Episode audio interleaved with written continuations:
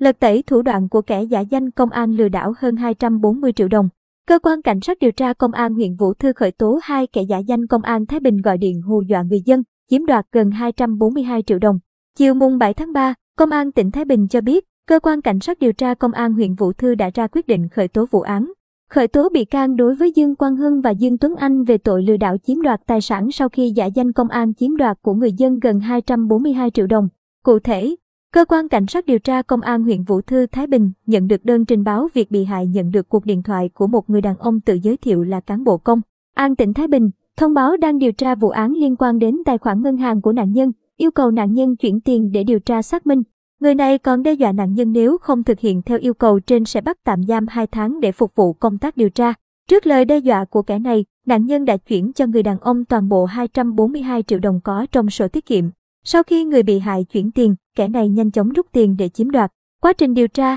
xác minh, cơ quan cảnh sát điều tra công an huyện Vũ Thư đã làm rõ những kẻ thực hiện hành vi lừa đảo là Dương Quang Hưng, sinh năm 1978 và Dương Tuấn Anh, sinh năm 1981, cùng trú tại tổ 19, phường Lĩnh Nam, quận Hoàng Mai, thành phố Hà Nội. Tại cơ quan cảnh sát điều tra, hai kẻ này khai nhận khoảng cuối năm 2021, Hưng và Tuấn Anh lập ra một tài khoản ngân hàng rồi đưa cho một người khác dùng để lừa đảo chiếm đoạt tài sản và hưởng 10% tổng số tiền chiếm đoạt được. Ngày 15 tháng 2 năm 2022, Tuấn Anh và Hưng đã lừa đảo chiếm đoạt gần 242 triệu đồng của nạn nhân và nhận 23 triệu đồng trong tổng số tiền chiếm đoạt. Cơ quan cảnh sát điều tra công an tỉnh Thái Bình đang tiếp tục điều tra vụ việc.